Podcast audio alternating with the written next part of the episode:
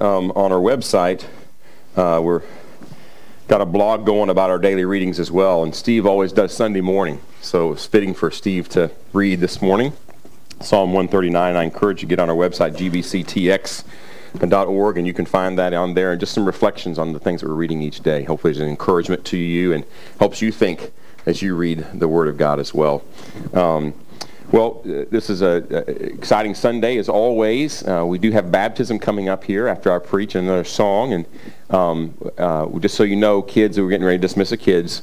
There'll be a song after um, I preach to give the people who are getting baptized a chance to get ready and also to be able to get the kids back in here so they get the chance to celebrate and witness um, baptism. So it's been a lot of fun. Um, until this past year, we'd always done baptisms off-site. Uh, at pools, we had, Bizan was baptized in the Gulf. All right, and uh, that was a lot of fun that day as well, but mostly in, in, pools. And then we found out that somebody had a portable baptistry, and we've been borrowing that ever since. And the reason why is because we want everybody to be here to witness and celebrate um, what the Lord's doing. And when we go someplace else, we, a lot of people just can't come for whatever reason. So we're excited to be able to do that again here this morning. Uh, so with that said, we're going to uh, dismiss our children who would like to go uh, to Grace Kids up through the fifth grade. Miss Lisa Unger's back there with the sign. Just follow the sign. And some of your leaders as they're heading back that way.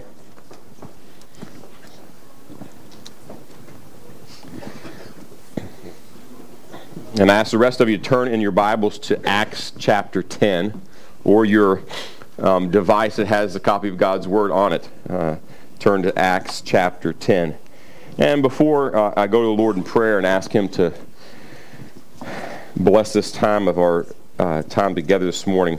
Just reminded of a song um, this morning and called "Speak, O Lord." It's kind of a song. It's kind of a prayer uh, as we approach the Word of God, and, and the words are, "Speak, O Lord, as I come to you to receive the food of your holy word.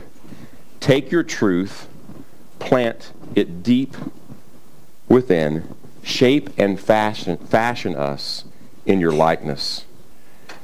And then the, the second verse is Teach us, Lord, full obedience, holy reverence, true humility.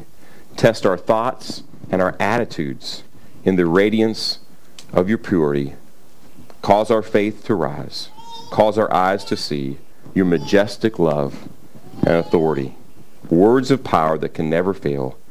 Let their truth prevail over us. And that's my prayer this morning, is that's what God's word would do. So, Lord, we do pray that you would speak to us this morning through your word. Make us more like Jesus. Make us love you more. Make us be more amazed at your majesty and your greatness. Lord, if our hearts are not prepared already, Lord, we pray that you prepare them so that you might be glorified through the foolishness, as Paul calls it, of the preaching of your word. We trust you with this in Jesus' name. Amen. well, uh, this morning we're continuing our series in uh, the book of Acts, Missio Dei, the mission of God. Uh, that's what the book of Acts is about. It's about the mission of God and his mission, and, and you get to see that worked out as, you work, as we work through the book of Acts. And uh, this morning we're, we're going to cover, um, by God's grace, chapter 10, verses 23 through 48. We'll finish up chapter 10 this morning. And the, the title of the message this morning is The Unlimited Reach of the Gospel. The Unlimited Reach of the Gospel. Have you ever been in a situation where you couldn't reach something you needed? You ever been there? You know, maybe it's that, that, that uh, on the top shelf of the pantry. Some of you moms that have taller kids, hey, could you get that for me? Could you get that down for me? I, I can't reach it. Or if you're a child and, and there's something you're trying to reach in the kitchen, you know exactly what to do. Get one of the chairs, right? And you drag it across the kitchen floor and you strike the floor. You get on that chair and you get up there so you can reach it. It's just, it's just out of reach. And maybe there's something in your closet that you just can't reach. It's just too high. The shelves are too high. Um, maybe you've had a, a, a goal that, that you, you've, no matter what you try to do, you've never reached that goal. It just seems to be unattainable. It's unreachable. You, it's out of your reach. You get this close and you just can't get it. And that can happen in many areas of life, that things are out of reach for us. I remember going to junior high basketball camp and when I was going into the seventh grade, and it was for seventh and eighth graders, and they divided us up in teams, seventh eighth graders together. And I, and I, I don't know, I was probably five foot five at the time, five foot six maybe, going into seventh grade. Uh, um, I don't know if that's tall or short, I don't even remember. That's, that's just my, my guesstimate. But I, I faced something I'd never faced before in my age group. I had to guard a guy who was six foot ten. He was going into the eighth grade. All right, I was going into the seventh. I had a guy that's got Mike Scott. He ended up going to play at Wake Forest University and then transferred to University of Kentucky. But I had to guard this guy. And I tell you what, if he held the ball over his hand, head, there's nothing I could, I couldn't, I mean, it would have taken more than a ladder to get that high. I could have jumped and taken a running jump as much as I wanted to. I was never going to get the ball away from Mike Scott. He would just hold up there, and he, you know, like the tall kid on our team was 5'10". So what? This guy was almost seven feet tall going into the eighth grade.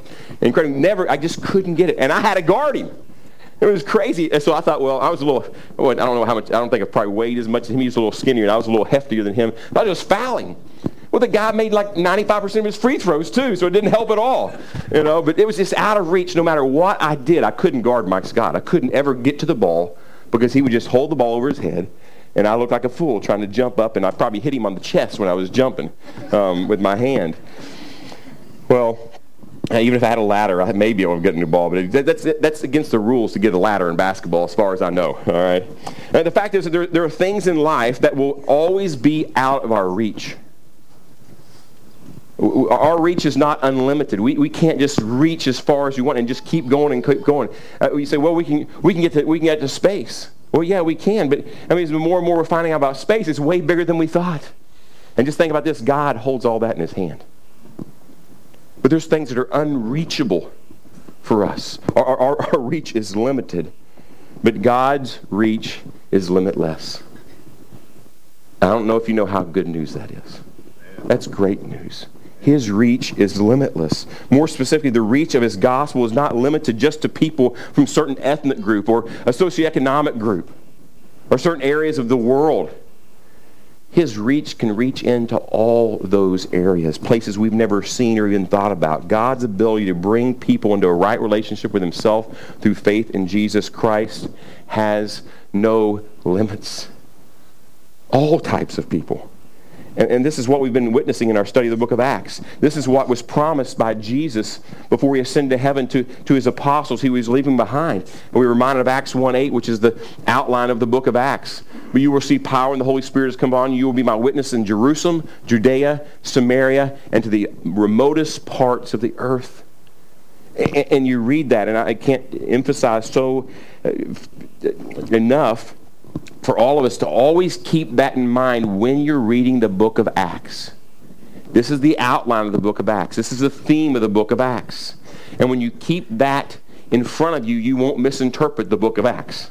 Okay, it's very important. So we want to keep this in front of us always. But beginning in chapter 2, uh, with the day of Pentecost, we saw the fulfillment, beginning of the fulfillment of this promise. Of Jerusalem People had come from all over the all over the, the, known world. Jews who had been scattered had come there to celebrate this thing called Pentecost, and that Pentecost on this particular Pentecost was the Pentecost to end all Pentecost, because the Holy Spirit came like Jesus promised, and He indwelt people, and they trusted in Jesus Christ as their Savior and Lord. It was amazing things that happened at Pentecost on that day, and then we saw it go in Judea, and they began to reach out a little bit from just in the region from Jerusalem. And then we saw it get into Samaria. And we even saw an Ethiopian who had been traveling to Jerusalem come to faith in the Lord Jesus Christ. And now, this morning, we're going to see, see of all people a Roman centurion. And I'm telling you, if you were even a Jewish Christian at this time when this happened, you would have all gone, a what? A Roman centurion is going to be a part of the kingdom of God? That's, you, you would be aghast. Maybe somebody would walk out of here because I said that or because God was going to do that. That's, that's how foreign that is to someone who has a Jewish ethnic upbringing. So this morning, as we study these verses and the rest of chapter 10, we're going to see and witness the unlimited reach of the gospel. God's going to do the unthinkable, at least again in a Jew, Jew's mind. He's going to bring a bunch of Gentiles, not just one, but a bunch of them into his kingdom without making them become a Jew first. Ah, there's another one. You can't do that. You kidding me? A lot of you, what he's all excited about? Well, if you're Jewish, you'd be getting all excited too. I mean, first they have to become a Jew, and then they can become a Christian. Hmm? That's not how God does it. And we'll see that this morning. So after I walk down through uh, this verse and explain uh, these verses and explain what's going on here, and uh, I'm going to come back at the end and, and just talk about some implications for us and how we might apply those to our life. But let's just be reminded where we left off last week. Um, the Lord, if you remember, began to break down some prejudices in the heart of Peter. I mean, Peter was prejudiced. And as we began our time last week, we all found out we were prejudiced too. Because I showed a bunch of pictures up here, and I asked you, what do you see? And I guarantee you, I guarantee you, we made quick judgments, all of us, about who that person was and what they did and what they have done. And the thing is, none of us knew those people. Not one person. We just looked on their appearance, and we'd already made up our mind, hadn't we? Those who are here honest, right? The first guy, he's homeless, right? You don't know that, neither did I. But we immediately assumed that. We prejudged. And Peter was, was prejudging things in his own life because of his background. But God began to break those things down, especially when it come, came to the Gentiles. First, he uses Peter to reach uh, Jewish people with the gospel who lived in cities, all right, that had become very influenced by the Gentiles economically and, and, and, and just in, even just the, the environment that, that was in, these former Jewish influenced cities had become Gentile influenced. They'd become, as I made up my own word, Gentilized. All right? They were Gentilized. And, and everything was about the Gentiles then and, and the way that they did things. And yet God used him in these Gentilized areas to reach people with the gospel. Well, next, then, we see Peter that stays at the house of a tanner named Simon. Now, if you were here last week, you would know exactly what the problem is with that.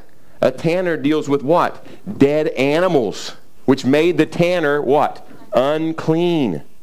Made him unclean. And here's Peter. He's staying with the guy who loves Jesus, that in his thought mindset is unclean, but the guy loves Jesus. I can't figure this out. He stays the night at this guy at the tanner's house. And God begins to break down these, these prejudices in his life to prepare him for something even greater. And while he's hanging out at Simon, the tanner's house, the guy loved Jesus, the Lord reaches out to a man in Caesarea, 30 miles away, while this is going on. And while this man's name was Cornelius, gonna, we saw him introduced last week. He was a Gentile, a Roman centurion, centurion. And the Lord gave him a vision where an angel told him that he had heard his prayers and he was going to send, he wanted him to send to this place called Joppa to get this guy named Peter who was staying at a tanner's house. And all this is just, as you say that, as I th- say that things, there's irony of ironies over and over again with those words and what's happening here that he's going to send this for this Jew named Peter staying at a tanner's house in a Gentilized area. It should just bring a smile. God has a sense of humor. And he's breaking Peter down and his prejudice down. So, so here's what does, what does uh, Cornelius do? He sends his some men to get Peter. And while these men are on their way to get Peter, guess what happens with Peter? The Lord appears to him in a vision.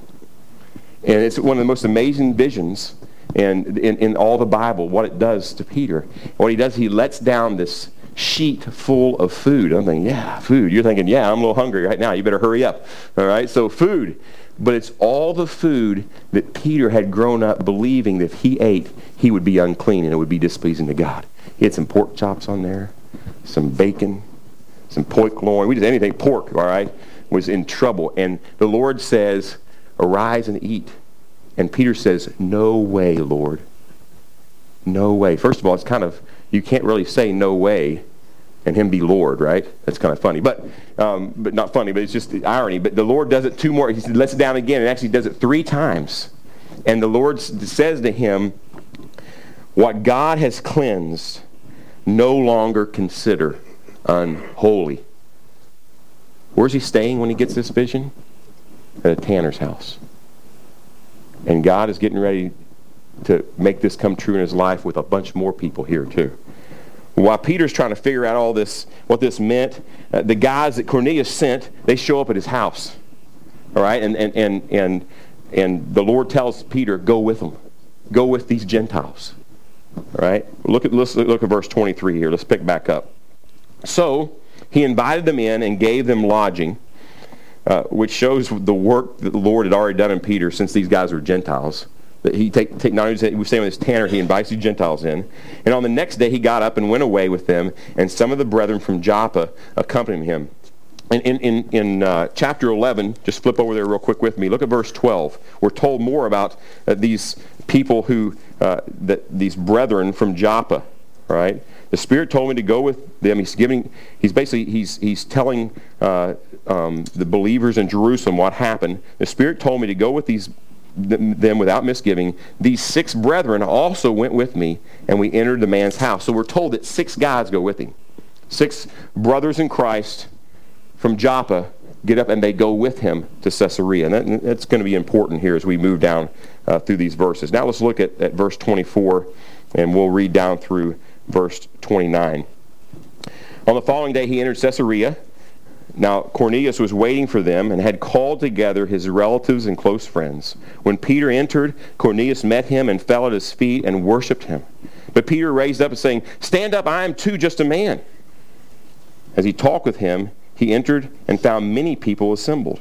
And he said to them, You yourselves know how unlawful it is for man who is a Jew to associate with a foreigner or to visit him, and yet God has shown me that I should not call any man unholy or unclean. That is why I came without even raising any objection when I was sent for. And we'll stop right there. So the Lord has prepared Peter, and he's getting ready to use him to get the gospel to the Gentiles in a major way. Those who were thought to be unreachable. God's getting ready to use him. Uh, it's a pivotal point in the book of Acts, right here. All right. First part was a lot about Peter. We had a little, little, little um, couple chapters there about Saul who will become Paul. Now Peter's back in focus, and then a couple chapters later, the rest of it um, will be about Paul. All right. So Peter, a little bit of Paul, back to Peter, and then a lot of Paul later on. But it's pivotal, in, in, in, because at this point, almost every person in the body of Christ who had come to faith in Jesus Christ was Jewish. And now all of a sudden, the doors are going to open wide. And you're going to see all of us come in. Because as far as I know, we have nobody from a Jewish descent here. We might, I don't know, but I'm pretty sure. But all of a sudden, we get to come into the church. We get to be made right with God through faith in Jesus Christ. Isn't that good news? Unreachable. We were thought to be unreachable, all of us, pagans. God didn't give our nation the law. He didn't re- reveal himself like he did to the nation of Israel to us. They were supposed to tell us about it. They forgot about that along the way, although it was mentioned in Genesis 12 that we'd be part of the, the blessing through Abraham's descendants. A lot of them forgot about that. But now, here we see ourselves. We see our descendants come into the church. We're getting ready to re- witness here this, un, this unlimited reach of the gospel. Now look at verse, the second half of verse 29. All right? So Peter comes and he tells them why he's come, and, and, and here in verse, at the end of verse 29 says, So I asked, For what reason have you sent for me? He didn't know yet. He just know God wanted him to go to this Gentile's house. He had no idea. And maybe from the dream he thought maybe he's going to eat some pork chops or something. We don't know. He doesn't know. He's asking not why exactly. He, he obeyed God and didn't have the full picture. Did you hear that? Just like Abraham. He obeyed God and went, and he didn't have the full picture of what God wanted him to do or what he was going to do with him. Peter just knew that God had told him to go. And it says he went without reservation because God said so. we can learn a lot right there, can't we? Sometimes we like all the facts up first. And then there's no faith. And who gets the glory there? We do.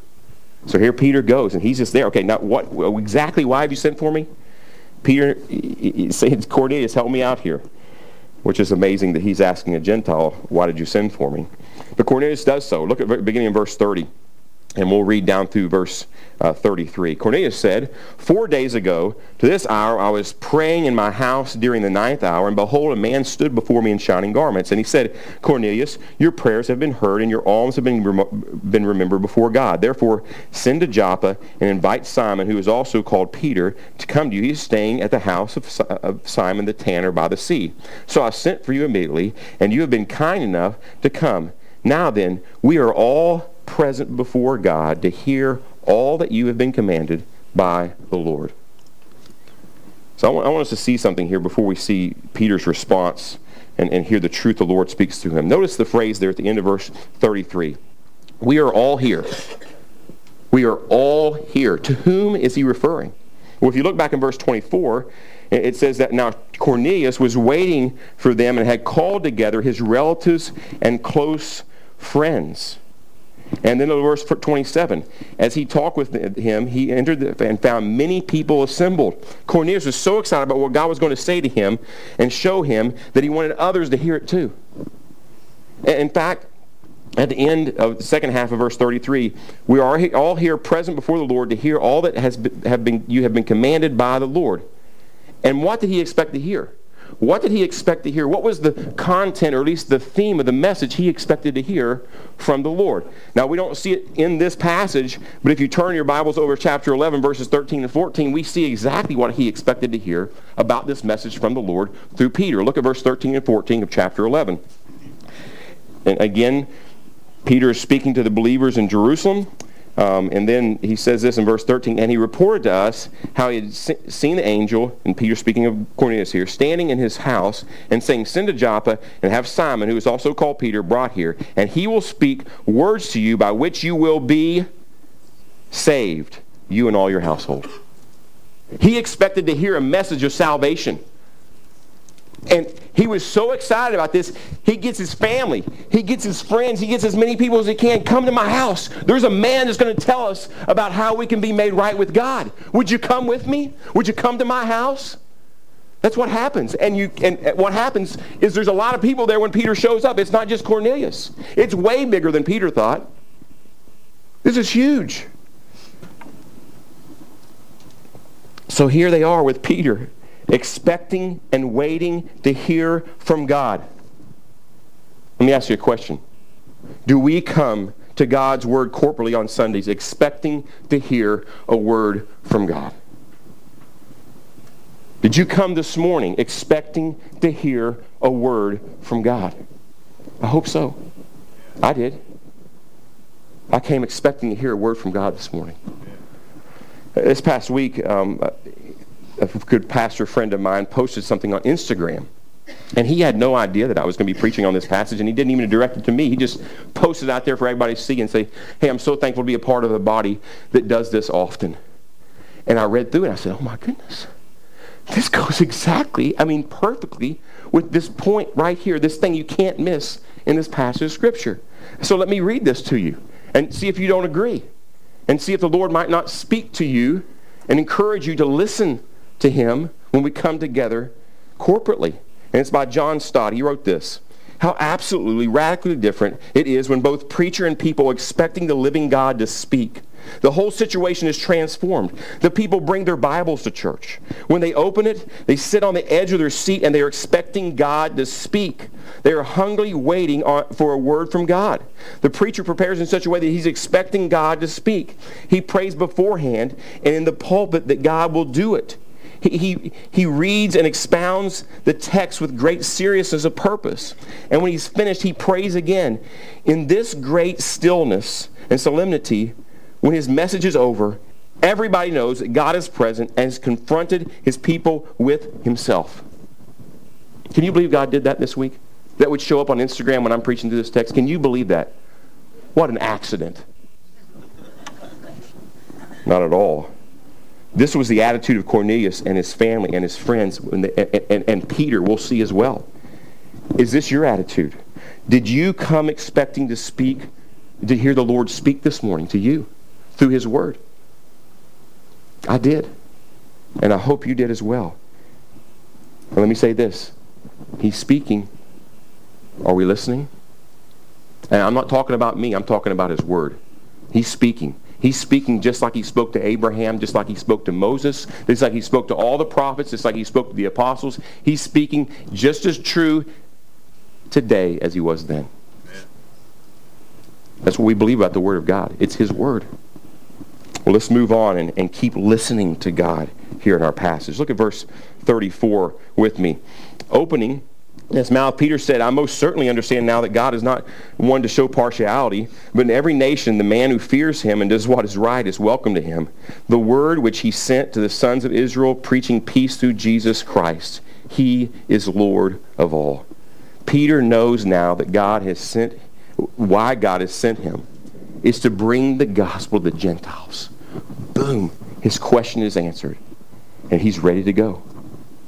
Notice what he calls this message that, that went first to the sons of Israel, it says, and now it's coming to the Gentiles. He calls it the message peace through Jesus Christ. He is Lord of all. Peace through Jesus Christ. It's the message of peace through Jesus Christ the Lord. And why does he call the me- this the message of peace? Well, we learn if you read chapter 5 of Romans that before we come to Christ and those outside of Christ are enemies of God enemies of God. Now, some of you, oh, come on. No, that's the truth. That's what the scripture teaches. Outside of Christ, we are enemies of God. And the reason is, is our sin condemns us before God. We're walking in our own way. We're not going to turn to God. We're living for ourselves. Now, we may never say, I, will hate God. But if you're living for yourself and you're not trusting in Jesus, you are living for, you, you are living against God's will. You're an enemy of God. That's what the Scripture teaches over and over again. However, look what Paul writes at the beginning of that chapter in Romans 5 1. He says, Therefore, having been justified by faith, we are at peace with God through our Lord Jesus Christ. Peace with God. It's the message of peace. It's peace with God that comes through being made right with Him through faith in the Lord Jesus Christ. And this is the message that Peter is preaching. So let's look now at how Peter explains this message of peace through Jesus Christ the Lord. Look at the, verse 37, um, and we'll read down through 43. You yourselves know the thing which took place throughout all Judea. And let me just say this that what happened with Jesus was not done in the dark. You were here when we looked at the Gospel of John, they hung him at the corner of Beltway 8 and 288 so everybody could see him. It wasn't done in the dark. It was done in public. And they knew that. Everybody in this region knew about that. You yourselves know the thing which took place throughout all Judea, starting from Galilee, after the baptism which John proclaimed you know of Jesus of Nazareth, how God anointed him with the Holy Spirit and with power, and how he went about doing good and healing all who were uh, oppressed by the devil, for God was with him. We are, our witnesses of all the things he did both in the land of the Jews and in Jerusalem. They also put him to death by hanging him on a cross. God raised him up on the third day and granted that he become visible, not to all people, but to witnesses who were chosen beforehand by God, that is, to us who ate and drank with him after he rose from the dead. And he ordered us to preach to the people and solemnly to testify that this is the one who has been appointed by God as judge of the living and the dead. Of him all the prophets bear witness that through his name everyone who believes in him receives forgiveness of sins. Wow, what a message. What a message that Peter just gave to this group of Gentiles gathered together in Cornelius' house. So I'm just going to help us summarize the message of peace through Jesus Christ that Peter presents here. And I want to, I want to do it in seven words. All right, seven. I could have picked seven different words too. And this maybe just help spur your mind on as you think about this passage, okay? The first word is preparation. And you see that in verse 37. And it speaks of the baptism John proclaimed. Now, we're not sure how they had all these details. Maybe Philip um, had, because of his, his, his, his evangelism and taking the gospel out, it got into Caesarea or it got into other people. We do know that Cornelius obviously was at least a God-fearer, that he had heard about the God of the Jews, the God of all the earth who created everything, and, and, and probably had heard about Jesus at this point, but somehow they had this information that had spread to them. So Um, but, but, but John the Baptist, they understood who he was. Peter says that they did, so, did, so they did. So John the, the Baptist, or John the Baptizer, probably better, okay? Um, his ministry and baptism were preparation for the coming of Jesus and the beginning of the new covenant. It was prophesied that he would be that. And sure enough, he comes and he says, That's why I'm here. I'm just, it's not about me, it's about Jesus. I just came to tell you, he's coming, and you better get ready. Your hearts better get ready because the Messiah is coming. That was his ministry to prepare the way for the Lord to make ready the way of the Lord Jesus Christ to come. So you, you see this, there, there's this preparation that goes on. The second word I want you to think about is confirmation. In verse 38, again, it says, uh, You know of Jesus of Nazareth, how God anointed him with the Holy Spirit and with power. Uh, what, what, what was that? His baptism. Jesus' baptism. Did Jesus need to be baptized? Well, not in the sense that we need to be baptized. It was to, it says he did it to fulfill all righteousness. Right? It was a time, it was in, in Jesus' life, he's going to be going his public ministry, and, and, God confirmed, God the Holy Spirit confirmed by descending like a dove, and God the Father affirmed by saying, This is my beloved Son, with whom I am well pleased. They have both affirmed, but two, the other two parts of the Trinity affirmed that Jesus was the Messiah. He was Lord of all. That's what they did. They, they confirmed that through his baptism as he began his public ministry right? And not only that, it says he, he, he went about doing good and healing all who oppressed were oppressed by the devil for God was with him. And the, that mention there of, of, those things is also confirmation of the fact that Jesus indeed was the promised Savior because the Messiah would perform miracles that had never been done before. And that's what he's referring to. He was confirmed to be the Savior of the world. Remember, John said when he saw him coming, Behold the Lamb of God who takes away the sin of the world. And the, fa- the Father and the Spirit, this is Him. The things that Jesus did and said, this is Him. It all pointed to the confirmation that He was the Messiah to save the world. So the third word I want us to look at is the, this, the word cross. Verse 37, 39, 39 says, They also put him to death by hanging him on a cross. What is the significance of the cross?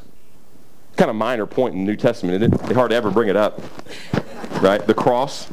Yeah, it's all over the place. It's the, the, essential theme, the main theme throughout the whole, New Testament. And in reality, it's the main theme throughout the whole Bible, beginning in Genesis 3.15. And all the way through, it's about what would happen on that cross, on that tree. And there's many passages we could go to in the New Testament talk about that. I thought this would be the best one this morning. In Galatians 3.13, Christ redeemed us from the curse of the law. What was the curse of the law? Because all the law could do was say, you're guilty. You're guilty. Having become a curse for us, for it is written, Curse is everyone who hangs on a tree. He had become a curse for us, those who deserve to be cursed and condemned and damned by God because of our sin. It says that Jesus became a curse for us. Another way it says it in 2 Corinthians 5.21, he made him who had no sin to become sin on our behalf that we might become the righteousness of God in him. The cross. They hung him on a cross, yes, but all part of God's predetermined plan as we learned earlier in Acts 2. On a cross to be a curse for us to take the condemnation that we deserved. The fourth word I want us to remember here in what Peter says is resurrection. Look at verses 40, 40, through 41 again. God raised him on the third day and granted that he become visible, not to all the people, but to witnesses who were chosen before God, beforehand by God, that is, to us who ate and drank with him after he arose from the dead. What is the significance of the resurrection? First, let me say, he really did rise again bodily bodily. It wasn't a ghost who appeared. How do we know that? Well, many other places in the New Testament, but even right here in our passages say, those who ate and drank with him after he arose from the dead. A pure spirit being can't eat and drink. He, had, he rose bodily, in a glorified body, that is, but he arose bodily. And that's important. It's taught all through the New Testament. But here's a way to maybe sum up the importance of the resurrection in the New Testament, 1 Corinthians 15, 7. And if Christ has not been raised, your faith is worthless. You're still in your sins. Well, would you say that might be important? You bet. It's essential. He had to raise again. He had to rise again from the dead. And, and, and, and his resurrection proved that he was Messiah and that the Father had received the payment for sin. And he was Lord of all. Resurrection is essential. So Peter includes that in his message to these people who are wanting to know, how to be saved. The, the fifth word is, is the word judge. Verse 42 says, And he ordered us to preach to the people and solemnly testify that this is the one whom has been appointed by God as judge of the living and the dead. The fact that Jesus is judge points to the fact that everyone is, help me, guilty. That's the judgment. Because it says in Romans 3.23 that some people have sinned and fallen short of the glory of God, right? Now what it says in Romans 3.23, you know that by heart. Some people have sinned. Does it say some people or does it say what? It says all have sinned. All have sinned and fall short of the glory of God. We don't meet God's standard. And we stand before the judge of all the earth, Jesus Christ. We're guilty. And, and he loved these Gentiles enough to tell them the truth. You're going to stand before the judge. He's the judge. Caesar's not the judge. Jesus is the judge. And you'll stand before him one day and you are guilty. And if we love people, if we really love people, We'll let them know that they too are guilty before a holy God. The judge of all the earth has already struck his gavel and says, You are guilty. Well, the sixth word I want us to think of is the word fulfillment. In verse 42, he says, Of him all the peoples bear witness, all the prophets bear witness that through his name everyone who believes in him receives forgiveness of sin. This message is not a new message. This is not, when, when, when Jesus came on the scene, it wasn't a new message. It's something been all through the Old Testament. All the prophets thought about it, talk, talked about it. When Jesus died and rose again and the apostles began to spread, it wasn't a new message. It's been a message that had been around from the beginning of time after man sinned. That Jesus would come and die on the cross for sins. The prophets spoke about it. We can look at many places in the Old Testament that talk about the fulfillment of Jesus, of these prophecies. But here's one from Isaiah 53:11. By his knowledge, the righteous one, my servant will justify the many as he will bear their iniquities. Just as it says that he who believes in him receives forgiveness of sin. That what, that's what Jesus came to do, bear their iniquities, bear their sins. The seventh word, um, I, I got to cheat here, all right? Four words, all right? The seventh four words, okay? Here we go. Faith in the Savior. I wasn't great in math. That's okay. Faith in the Savior. Faith in the Savior. You could just say faith is the word there. Verse 42, we just read it. Everyone who believes in him receives the forgiveness of sin. Yes, he died to pay for sin. But you got to respond to that. You, you must respond to the offer of forgiveness of sin through Jesus Christ. You, you can't just sit there. So I'm going to give this gift to, to Josh right here. And what does he need to do to, re- to, to, to receive the benefits of this gift? He's got he's to receive it. He's got to take it, right? And by faith, believing it's actually going to benefit him. This is a really nice Bible. All right, but I'm going to take it back, okay? But the benefits of this Bible is great. Just to rub it, it's pretty nice, okay? But, all right, so when I offer it, he has to, he has to do something, right? He's got to trust that this will be a benefit to him. And Jesus uh, is standing there and he's saying, This is a benefit to you. My life was given for you so you could have what? Forgiveness of sins because what? He's the judge. And we're guilty before the judge. And we need forgiveness of sins. Which we've got to respond. And it's everyone who believes, everyone who trusts in his payment for sin on their behalf. Everyone who does that will be, forgive, be, given, for, be forgiven of their sin, it says. Uh, a great way to summarize this is in Ephesians 2, 8, and 9. For by grace you have been saved through faith, and that not of yourselves is a gift of God, not as a result of works, so that no one should boast. There's no work that you can do. Baptism won't save you. We're going to have some people be baptized. It will not save them. It will not make them right with God because they get dunked in water. Doesn't do it coming to church and even saying, hey, I'm going to bring a lot of people to hear it too. That does not make you right with God. It does not save you from your sin. Only faith or trust in the Lord Jesus Christ, death, burial, and resurrection for you will make you right with God.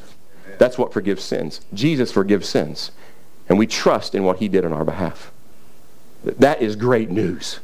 That we're judged guilty, and yet he sends Jesus to die in our place. And that's what Peter shared. Think Peter did a pretty good job? You bet he did. Perfect job. And this is, this is the message then of, of peace through Jesus Christ the Lord that he presents. Now look at verse 44 down through the rest of our passage here uh, this morning.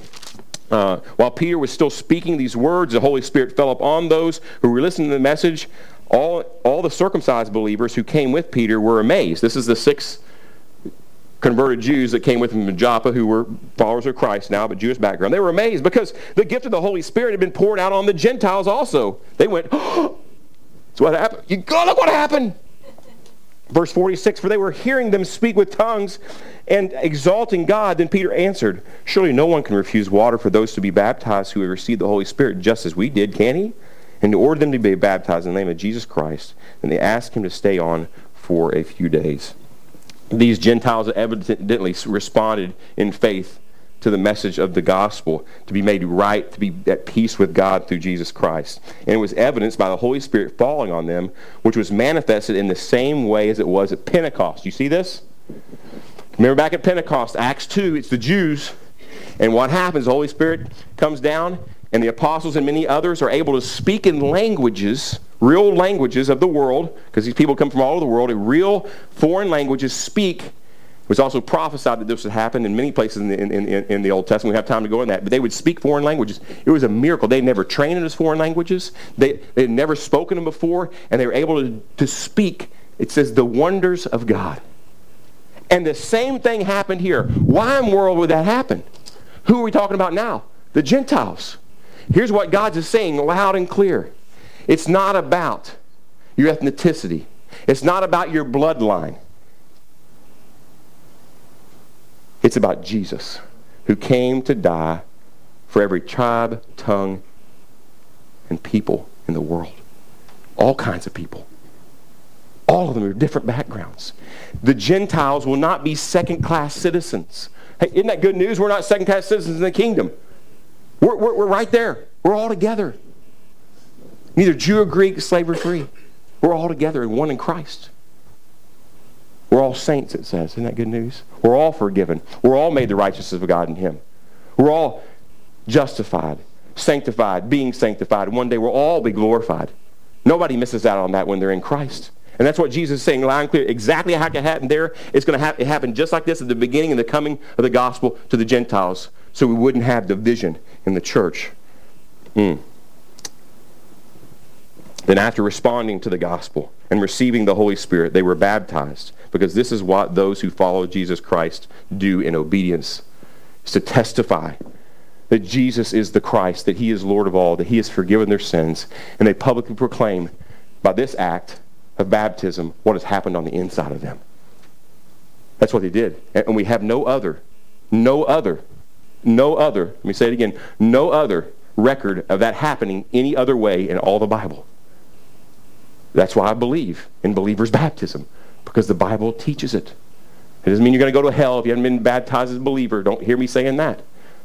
But if you know that's what the Bible teaches, it might say something about your heart if you refuse to. It also says something about your heart when you say, hey, I'm in. I mean, we got a lot of I'm in kind people in our church. I love that. That's what the Bible says. Count me in. I'm, I'm in. I don't understand all of it, but that's what the Bible says. I'm in. I'm in. Uh, this is a good crowd to be in, okay? It's okay to be in the in crowd that wants to obey what Jesus says. And that's what happened. And then I love this, the last statement. Then they asked him to stay on for a few days. I would have too. And this guy brought the message and the word of life to them that changed them forever. We're going to see that through the rest of the book of Acts. Okay, Peter, can you stay a little while longer? What else you got? And he says he, stayed, he, he stayed a little while longer. Well, so what? So how do we think about how to apply this passage, just the implications of this pa- passage? Let me give you some exhortations here lovingly. Expect God to speak through his word. Individually, as we read God's word at home and we study, expect him to speak. As we come together every week, expect him to speak. When you show up, I'm expecting God to speak. That's what you ought to think. I'm expecting to hear from God today. And you will, will, because we're going to look at the Word of God. Secondly, invite others to hear God speak through His Word. Uh, be like Cornelius, and he wasn't even converted at the time. He just knew he's going to hear a message of salvation. I want everybody I know to hear about it. Man, let's be like Cornelius. You know some people need to hear about the message of salvation? I do. Let's invite them so they can come and hear. And this is not the only place they can hear it. I understand that. They should hear it from you too. But if you don't want to do that, bring them here. We'll tell them. All right? Thirdly, tell others how they can have peace with God. It's a message of peace, isn't it? And people who don't know Christ are not at peace with God. We need to be telling them how they can have peace with God. Fourthly, call all who respond in faith to live a life of obedience. That's what Peter did right here. Immediately said, the Lord Jesus said you need to be, you need to be baptized. They say, okay, we're in. He encouraged them to obey the Lord Jesus Christ. Right there, as soon as they became born again, as soon as they had Christ living inside them, he says, you need to obey him. Be baptized, one of the very first things that they could do in obedience, which is a fruit of their conversion. My prayer this morning is if you are not at peace with God through the Lord Jesus Christ, this would be the day that you turn from trusting yourself and trust in the finished work of Jesus Christ so you can have forgiveness of sins and be at peace with God. Isn't that great news? Well, let's pray. Lord, thank you so much for your word. Lord, thank you for using Peter to get your word to us, the Gentiles. And Lord, we're going to see this exact same thing happen that happened here. We're going to see some Gentiles get baptized this morning because they've trusted in the Lord Jesus Christ as their Savior.